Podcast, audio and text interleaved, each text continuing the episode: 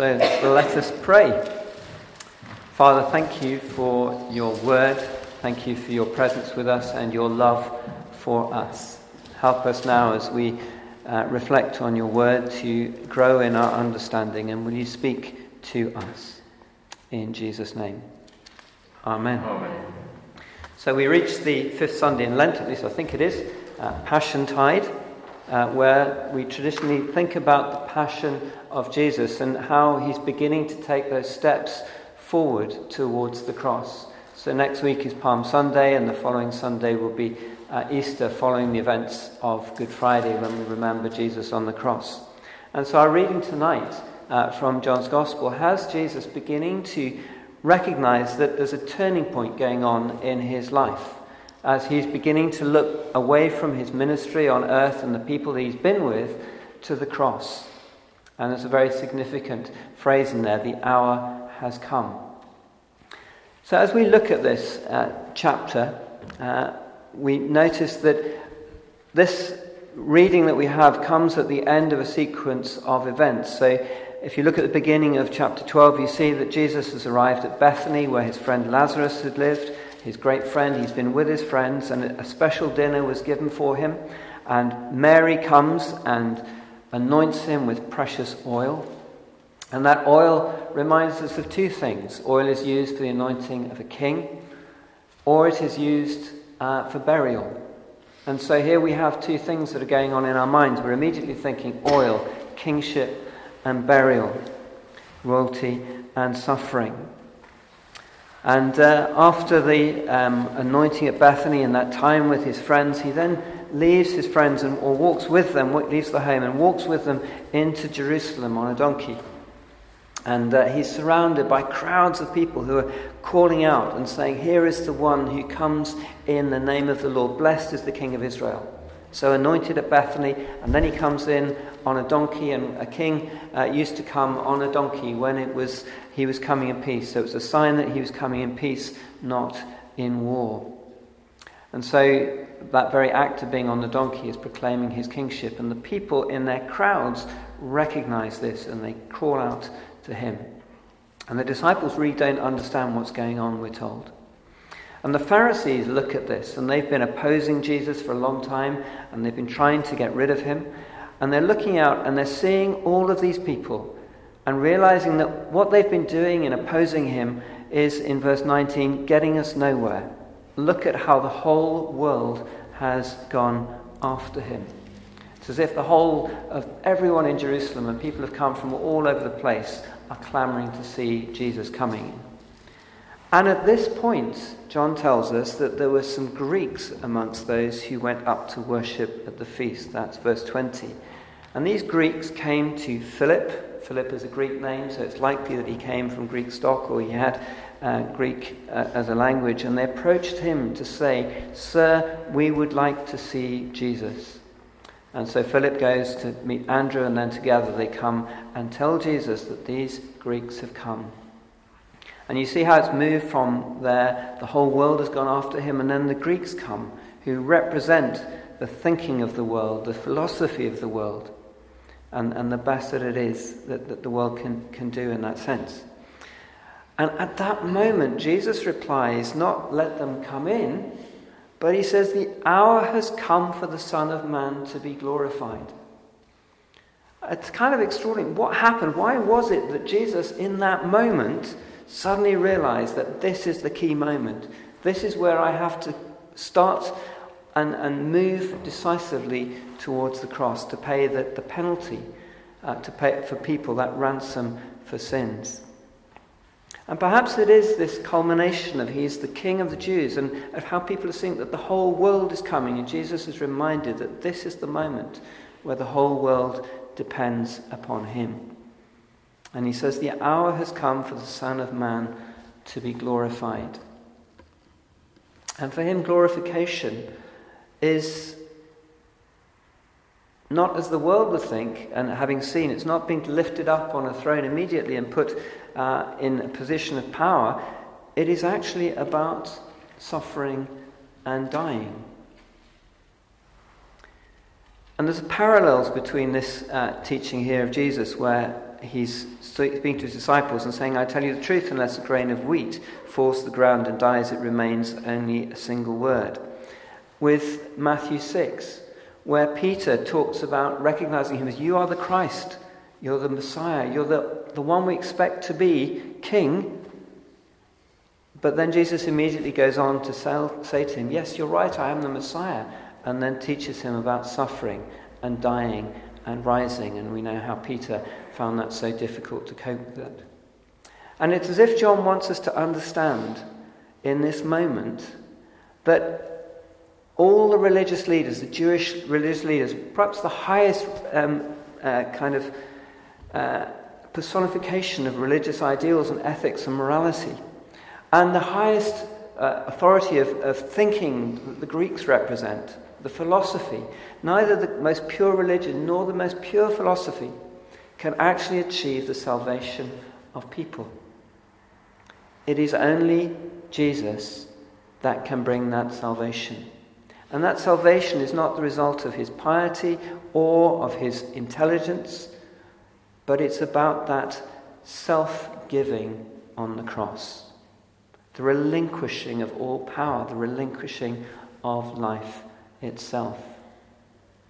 And so Jesus is preparing his disciples here. He says, I tell you the truth, unless a grain of wheat falls to the ground and dies, it remains only a single seed. But if it dies, it produces many seeds. There's a natural growth. Jesus was a keen observer of the natural world. He looked at the things around them and then shared them to help people understand the things of God.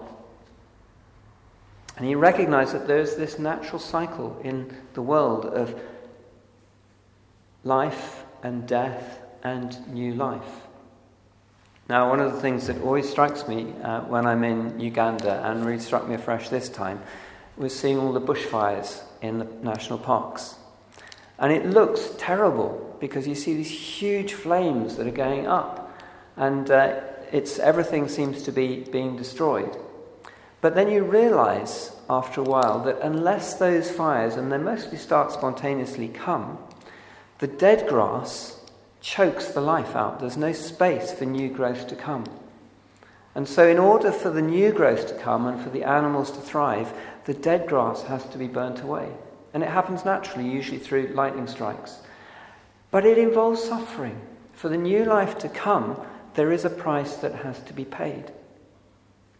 And so many of the animals in the parks, they have to find their own um, strategies of survival. And they, the small ones go down under the ground, the winged ones fly up, and the larger ones run round, and they get used to neighing it.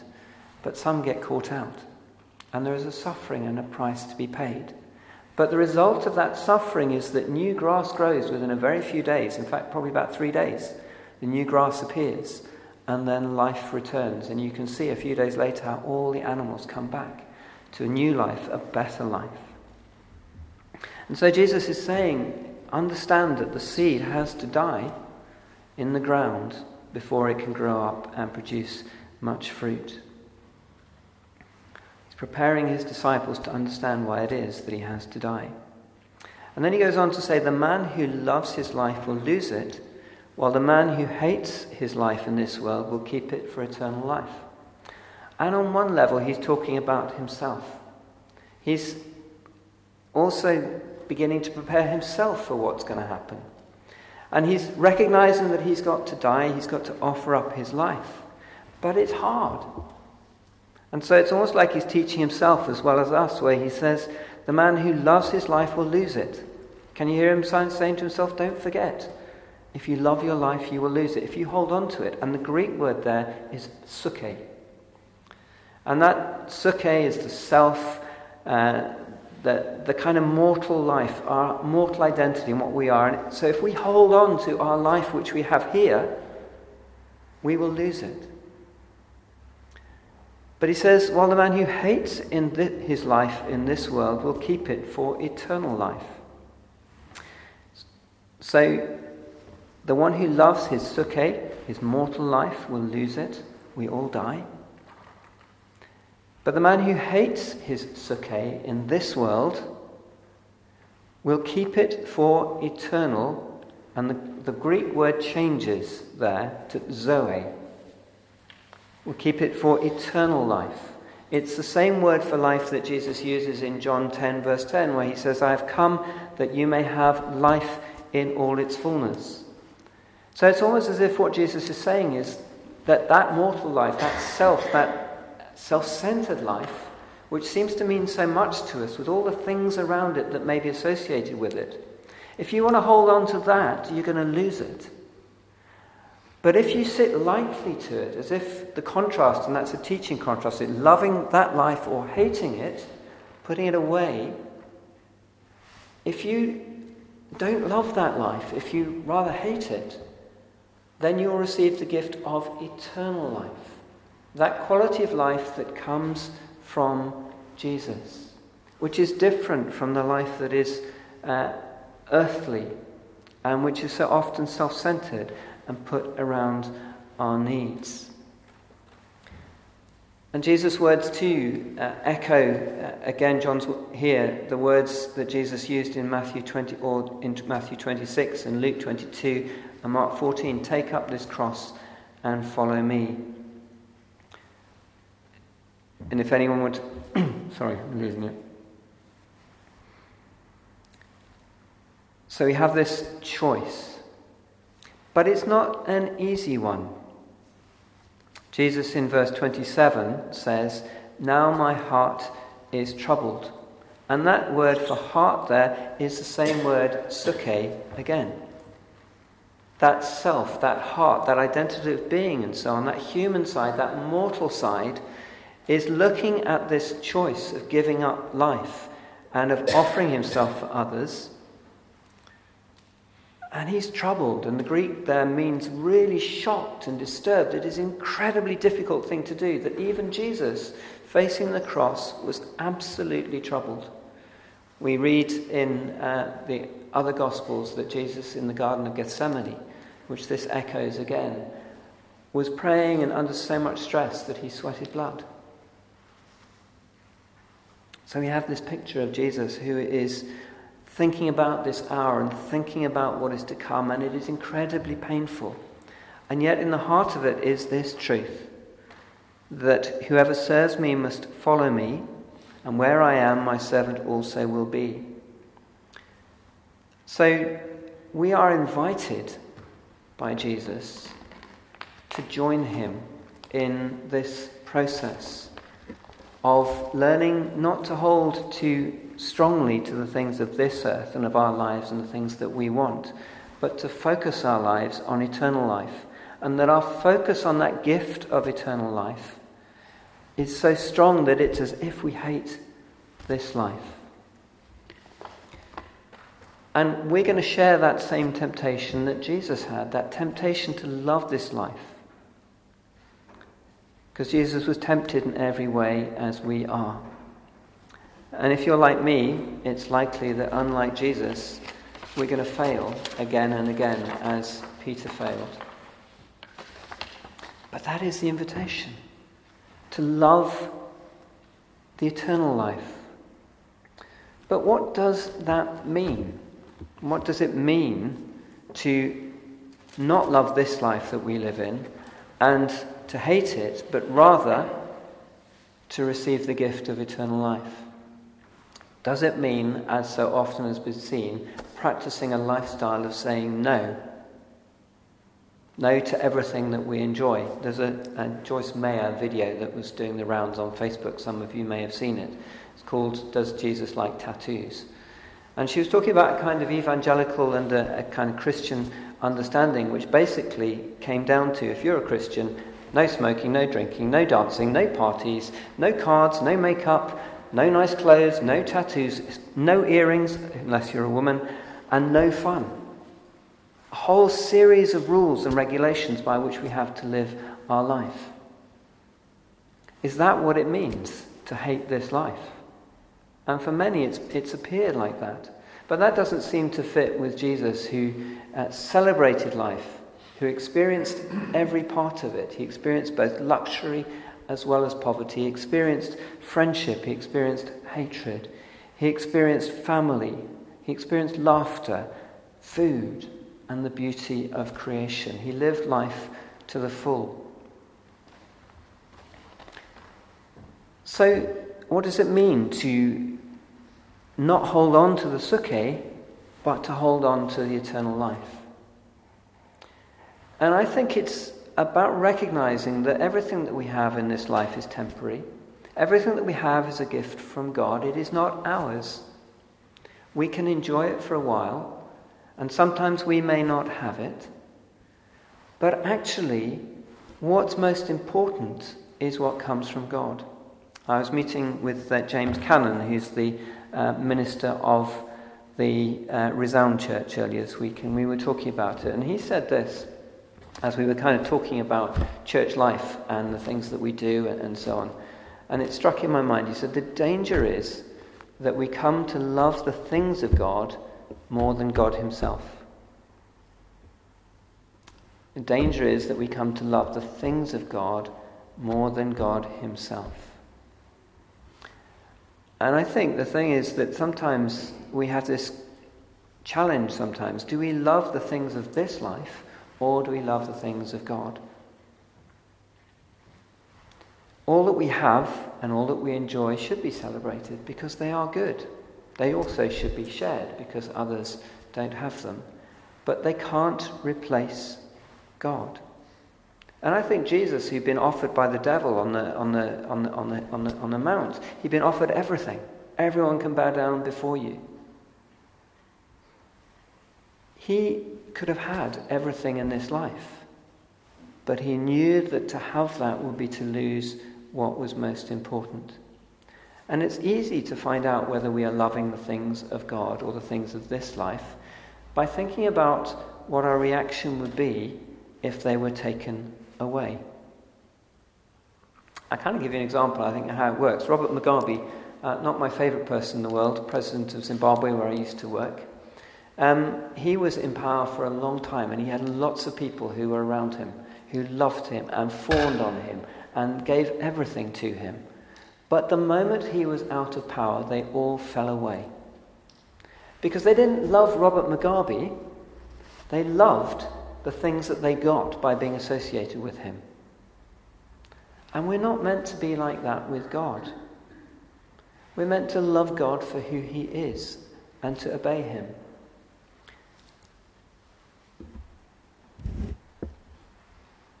And over this last few years, many of us have walked with Martin Brown. And we had, well, I wasn't able to be there, but his funeral. And I was kind of reflecting on Martin's life and experience. And in earthly terms, he was a man who was a wonderful man, who was generous and hospitable and uh, gracious and lovely. You couldn't imagine Martin doing anything horrible, could you really? Or nasty. If anyone was good, it was Martin and Myra. So when Myra got Alzheimer's, and then Martin got that horrible disease that took away every facility and faculty that he had. It could very easily have been, and I'm sure many of us asked the question how can there be a God who allows a couple so beautifully and so lovely to go through this? It's not fair. It's not right. There can't be a God who would do that. And Martin could easily have done that. You know, when I, if I was in that situation and losing the ability to eat and to speak and all those things that were so precious to me, how easy. I'm, I don't know whether I could. Do. And yet, for Martin, he was full of praise and love from God to the very end. And I can see that for Martin, the things of God and the gift of eternal life meant that he held lightly to the things of this world. That their loss, when they were taken away from him, did not leave him in despair or in anguish or pain, but actually left him rejoicing in his Saviour. And I think that's what it means to hate the things of this world and to love that gift of eternal life. Because the things of this world, we can enjoy them while we have, but when they're taken away, it's not the end of the world.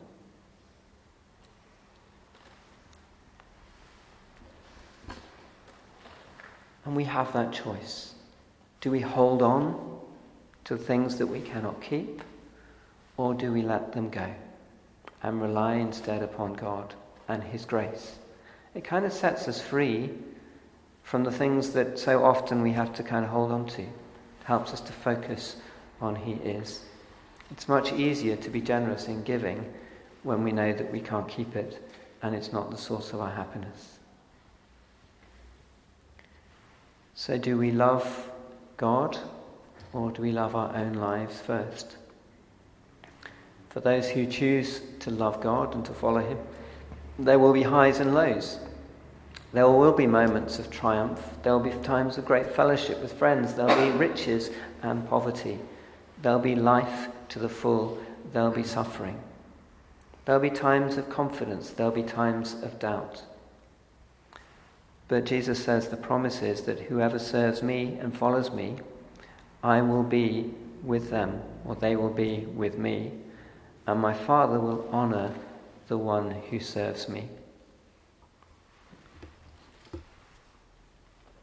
Now, I find that a huge challenge because I've been a Christian for a very long time, and sometimes I've been full of zeal, and it's really exciting and wonderful at the moment to be challenged constantly by my children who are so full of that love of God and have got it more than I have. I think sometimes when you get older, it becomes harder to sustain that, and it's great to be challenged and reminded by them. But to know that every day we face that choice we won't always succeed, but when we do obey, God is with us and He honours us, and Christ is there with us. So Jesus had to make that choice before the cross. It cost him a great deal. But we know the end of the story of resurrection, and we know the difference that it made to the life of those disciples. And so as we go towards Easter, let's remember that moment of decision that Jesus had to make and remember how he chose God. And when we face those moments, let's find inspiration in him. Amen.